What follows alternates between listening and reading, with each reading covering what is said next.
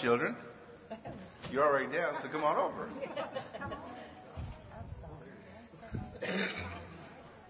All right.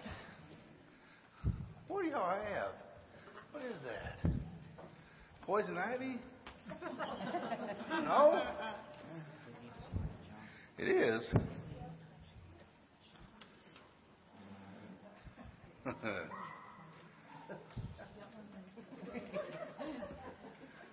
oh, we lost a couple.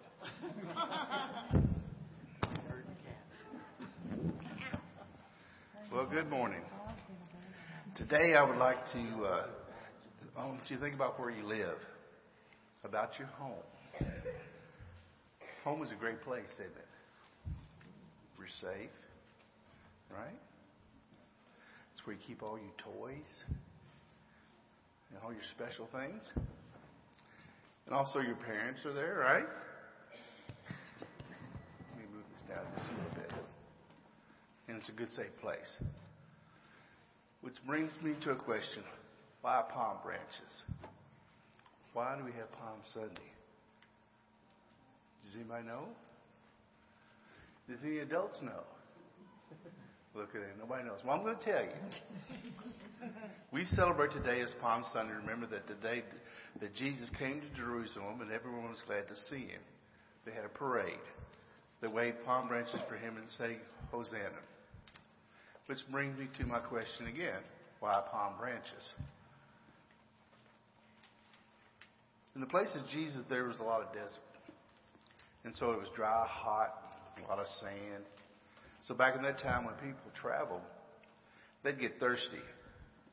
And so they looked for what they call an oasis. Do you know what an oasis is? It's some water like out in the desert. And the way that they found that is they would look for the palm trees that would be around the water. Okay? And so that's what they, they people would get their water from the lake and they would get shade from the palms because it was hot. You'd been out in the sun all day and getting sunburned, didn't have sunscreen. So the palm palm trees is kind of like sunscreen, right? You get in the shade, and it was a safe place. So what they did when Jesus was coming into Jerusalem, they would wave the palm as to, to let him know that he was safe, that he was loved, that he was at home. You know, we don't live in the desert, but today we use palm branches to remember Jesus' parade into Jerusalem and to remind us that here at church we have a home safe with lots of people who love us, safe with our Lord who loves us very much, and church, a good, safe home. Will you pray with me? Dear Lord, thank you for making us home. Help us to share your safety and love with others. Amen.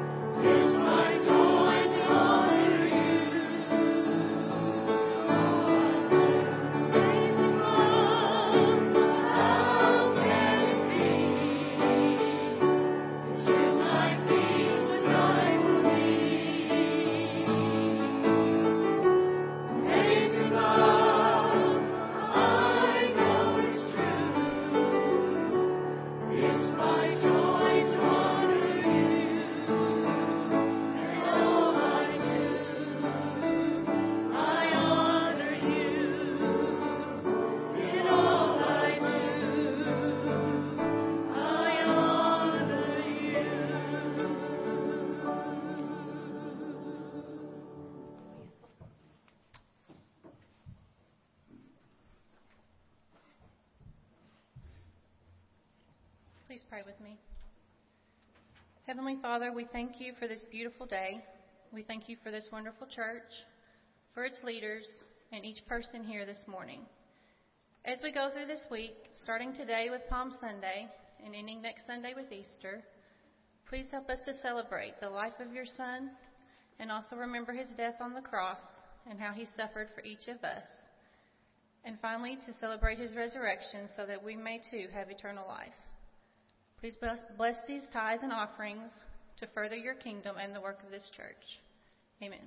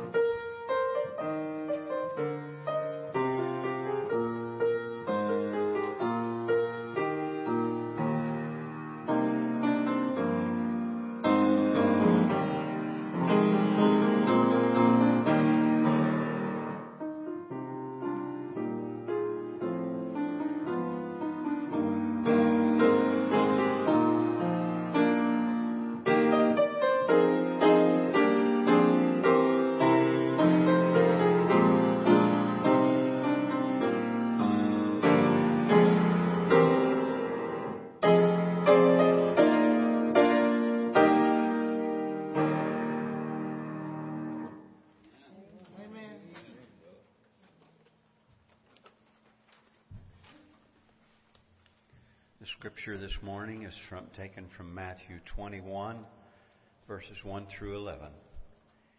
When they had come near Jerusalem and had reached Bethphage at the Mount of Olives, Jesus sent two disciples, saying to them, Go into the village ahead of you, and immediately you will find a donkey tied and a colt with her. Untie them and bring them to me. If anyone says anything to you, just say this The Lord needs them, and He will send them immediately. This took place to fulfill what had been spoken through the prophet, saying, Tell the daughter of Zion, Look, your king is coming to you, humble and mounted on a donkey, and on a colt, the foal of a donkey.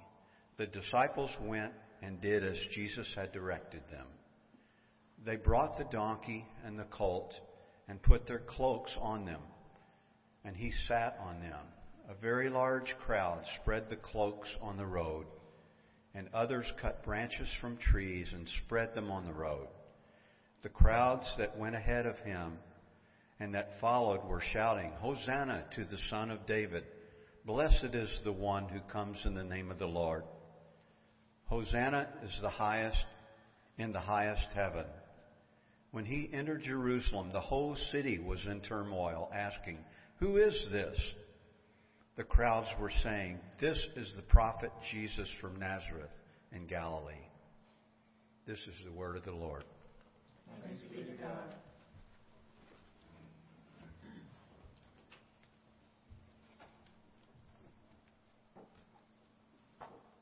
Let us stand as we sing, Blessed be the name, and oh, how I love Jesus.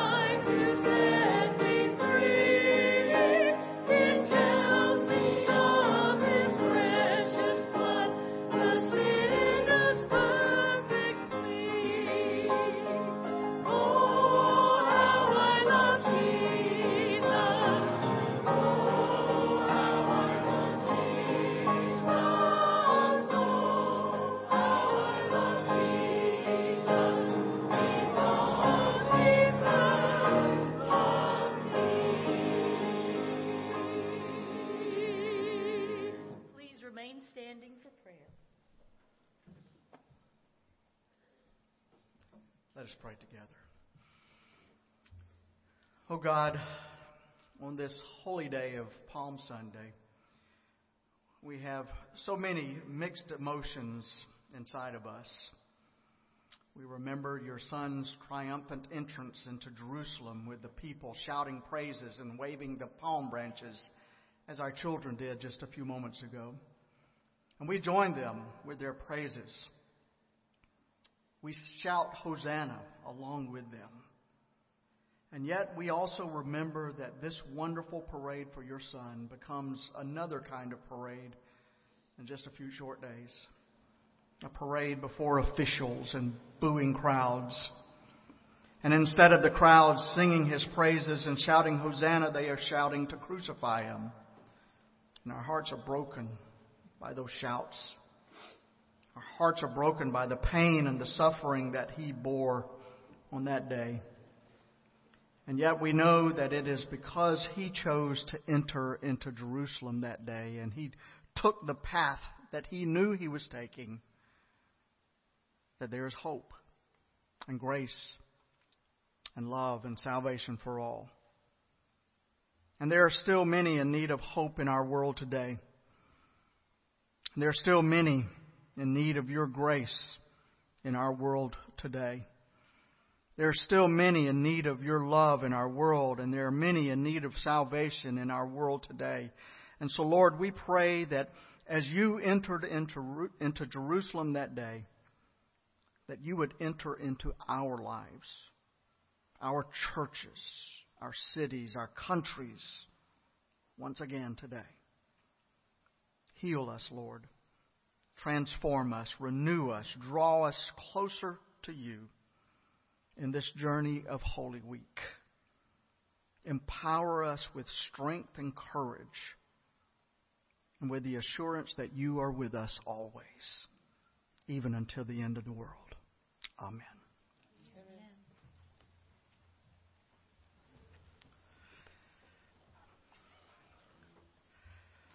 a pastor was asked to speak for a certain uh, charitable organization one evening, and and after the meeting was over, after he had uh, uh, made his proclamation and and uh, and said what he had to say, after the everything was said and done, the the uh, chairperson, the program chairperson, handed him a check. And the pastor said, Oh, I couldn't possibly take this. I just appreciate the honor of being asked to speak you have better uses for this money, so why don't you apply it to one of those uses? And so the chairman asked the, the pastor, Well, do you mind if we put it in our special fund then? And the pastor replied, Of course not. Be, please go ahead and put it in your special fund. By the way, what's the special fund for? And the chairman said, Well, it's so we can get a better speaker next year. Ooh, yeah. Yeah, I know. Have you ever noticed that life is just filled with humbling experiences? Uh, humility is one of those things that either you, you just have it because it's part of your character, or life has a way of imposing it upon you. But there was, there has never been a more humble man than Jesus of Nazareth. And that's the essence of the good news for today. Because on the one hand, as we look at, at Jesus of Nazareth, we see that, that there has never been a greater man who ever lived than Jesus.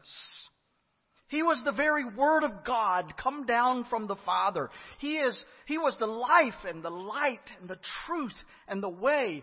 And yet, no one ever emptied himself more completely of pride and arrogance than Jesus. Consider the donkey, the lowly donkey which he rode into Jerusalem on on that first Palm Sunday. Uh, now think about this. If this had been you or me, we would have chosen a, a, handsome stallion to ride into the city. I mean, after all, we're, we're careful about the kind of car that we drive, right? You know, uh, the world doesn't respect an old beat up Chevrolet like it does a new BMW or Mercedes. At least that's what we tell ourselves. And so what does Jesus do? He chose a battered up old 1957 Studebaker. to come into Jerusalem, to drive into Jerusalem. And, and certainly that humble donkey was not a symbol of pride or prestige, was it? And Jesus' entrance into Jerusalem was consistent with everything that he lived and taught in his life. Remember how offended Peter was when Jesus tried to wash his feet. He wanted to wash Jesus, uh, Peter's feet and all of the disciples' feet. And Peter was offended by that. He said, No, you can't do that. This is a job for a servant, not for a distinguished rabbi. But Jesus did it anyway to show his disciples that true greatness comes not from power and arrogance, but from humility and from service. And that was a concept that these disciples had a hard time grasping. The setting of that event when Jesus washed his disciples' feet was, was at the Last Supper that Jesus would have with his friends before his crucifixion. And Luke tells us in his version that, that on the way to that meal, the disciples had been arguing with one another about which of them would be the greatest in the kingdom that was to come. And of course, they were thinking about greatness in terms of worldly success, money, and power, and influence. And they thought that if you achieve true greatness, true success, you would have others that would serve you. And so they weren't prepared to handle Jesus' teaching when he said, Whoever wants to be the first must be slave of everyone else.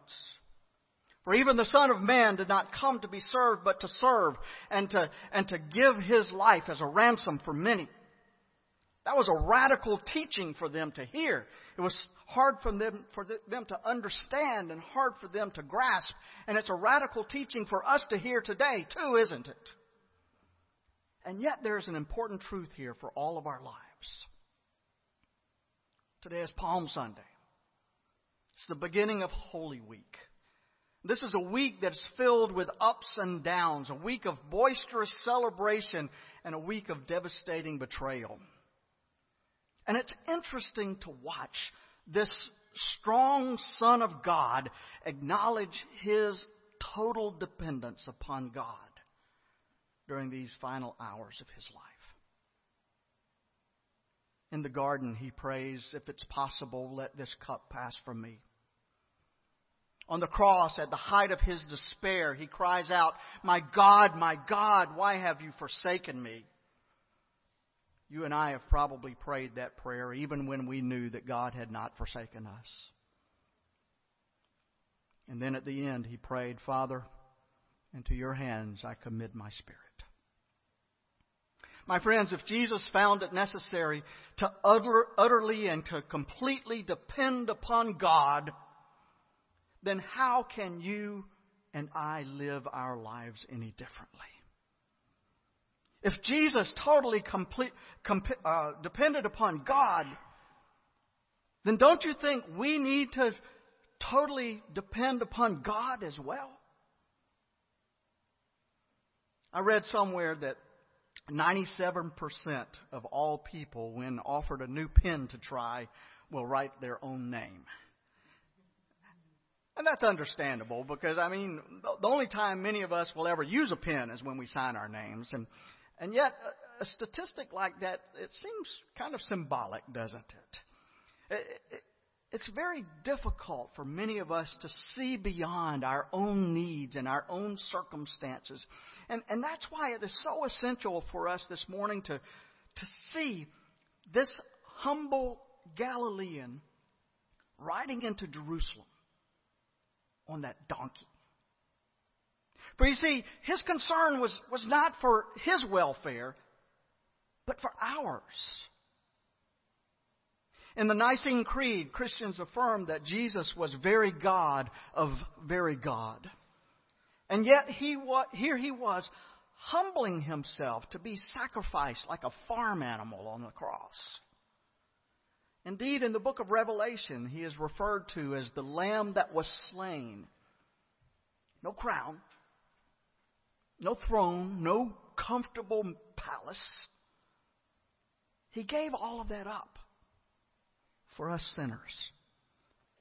And that's why people at the bottom of society have always been drawn to Jesus. I think I've told you this, this story before. It comes from John Gardner in his book uh, titled Excellence. In his book titled Ex- Excellence, there is included a letter by Sarah Gooder, a, a young girl who was working in the coal mines of England in 1842. And here's what Sarah wrote. She said, I am Sarah Gooder.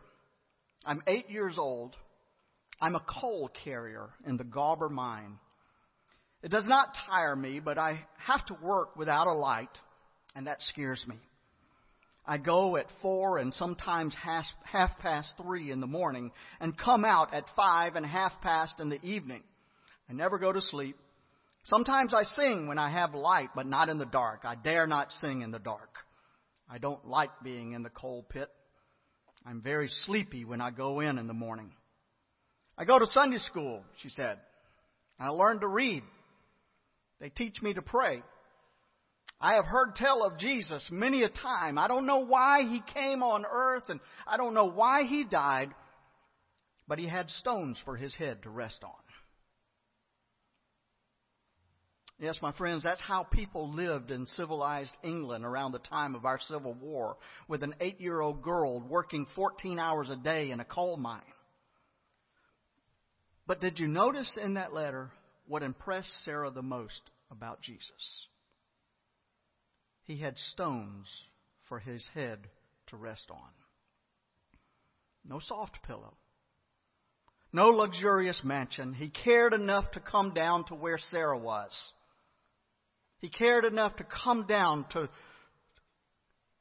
to the least and the lowest, to be among the least and the lowest, and to be the least and the lowest along with them.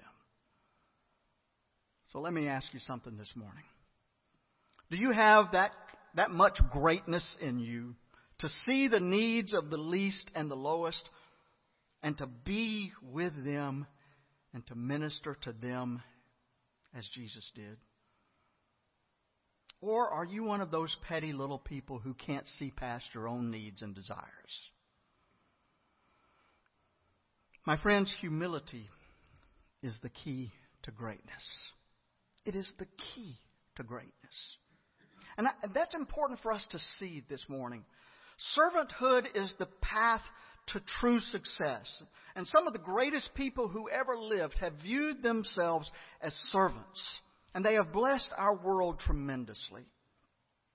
There was an article a while back about a 14 year old Jewish girl at the end of World War II who was discovered lost and, and alone and just barely alive, lying on the platform of an abandoned railway station. This was the day when the Russian army liberated the Nazi uh, controlled labor camp in that, in that area, and, and uh, w- in which she had been held captive. And even though she was free, she was half starved. She was too exhausted to pick herself up. She was just lying there on the platform, and she basically had determined that she would just die there. And then a young priest found her. He offered her tea and two slices of bread and some cheese, and he asked, Where do you want to go? And she managed to say, Krakow. He said, I'm going there too. Let me help you. He tried to lift Edith. Her name was Edith. He tried to lift Edith to her feet, but she just collapsed. She was so weak. She, she couldn't stand. And so he literally picked her up and literally carried her two miles to the train that was headed to Krakow. What's your name? he asked. Edith Zierer, she replied. He said, My name is Karol. When they arrived at Krakow, they were separated and they never saw each other again for a long time until the year 2000. In the year 2000 in Jerusalem at the Holocaust Museum, of the Holocaust Memorial there, Edith Zierer, with tears in her eyes, clasped the hands of a Polish priest named Karol, whom the world knew as Pope John Paul II. The Pope had performed that quiet act of service of lifting up and carrying this poor Holocaust survivor. And Edith never forgot that. Before the whole world, she declared, He came like an angel out of nowhere, and He gave me life. He saved me. There was no other word for it. It's thanks to Him that I am here today. And then Edith quoted a verse from the Talmud that says, To save one life is to save the world.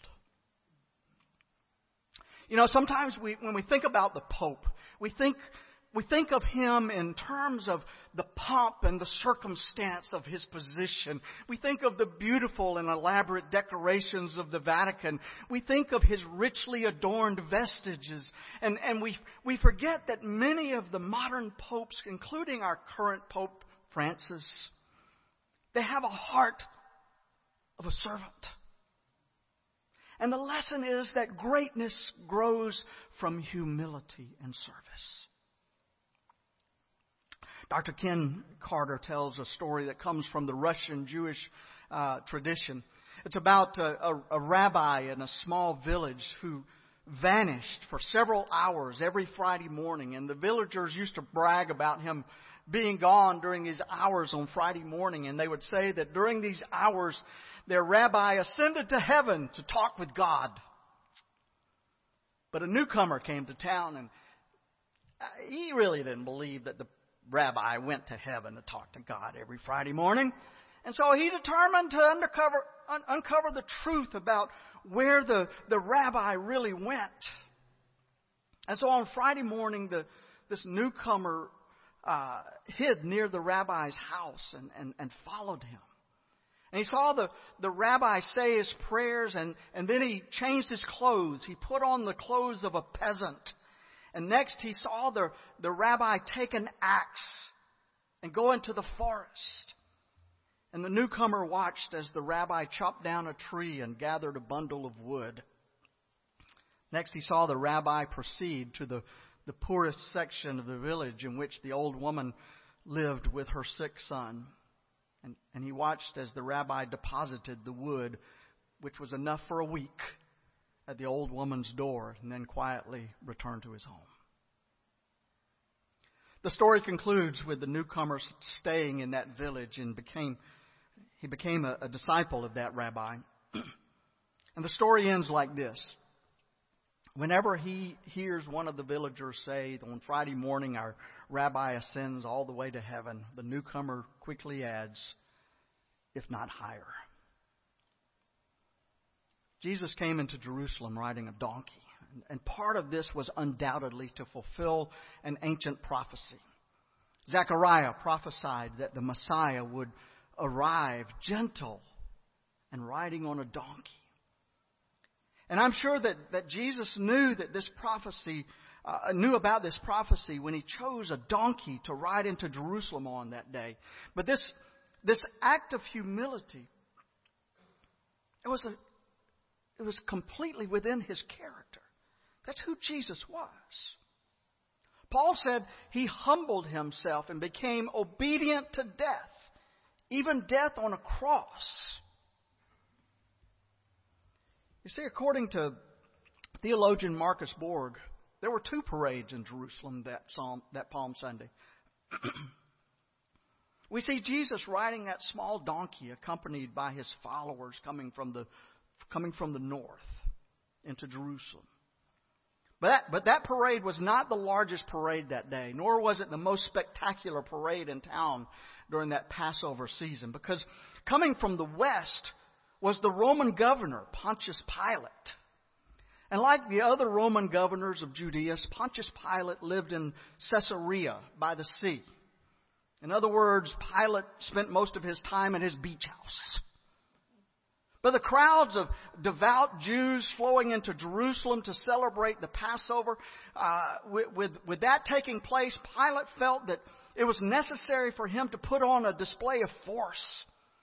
I mean, after all, Passover commem- commemorates the, the deliverance of the Jews from the, the rule of, of Pharaoh.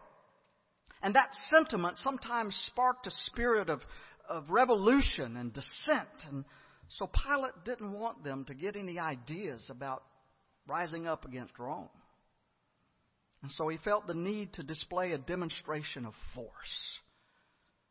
The Roman army that accompanied Pilate included soldiers on horses and foot soldiers, leather armor, helmets, weapons, banners with golden eagles mounted on poles and sun glinting, glinting off of the gold. There was the sound of marching feet and the creaking of leather, the clinking of bridles and the beating of drums. And all of this would have had a sobering effect on those who saw this parade. No one shouted Hosanna as Pilate rose into, uh, uh, rode in his, into Jerusalem on his stallion, leading his regiment of the most trusted soldiers, hoping to strike fear into those resentful onlookers. And if things did get out of hand, Pilate had several battalions of Roman soldiers garrisoned on the west side of the town, ready to flood into the city to crush any hint of rebellion. And so there we have Pilate, willing without exception to take the life of anyone who dared to question his authority. And then there was Jesus, willing without exception to lay down his life for the least and the lowest. Could any contrast be more absolute than that? and we are left to choose. Will we go with Pilate, the merciless, who would crush others in order to gain his own way, or will we go with Christ, the merciful, who laid down his life for others? It is a choice that we make more often than we think. And we do it in the way that we treat those that we come into contact with each day especially those in need of mercy. I hope we will choose Jesus. I hope that we will choose him by opening up our hearts and praying, Lord, give me the ability to love others as Christ loved me. Help me to live a life of service as Jesus lived a life of humble service even when he was the Lord of all of creation. Help me to make whatever changes that you want me to make so that I can be the man or woman committed to the service of others, so that I may follow the path of the one who said, I came not to be served, but to serve. May it be so in each of our lives that we would come not to be served but to serve. Amen. Let us sing together number 308 Pass Me Not, O Gentle Savior. Let us sing together in, in uh, recognition of the Christ who came, the Savior who came, the sacrifice that He made, the love that He demonstrated to each of us, and the example that He set for us to live a life of servanthood.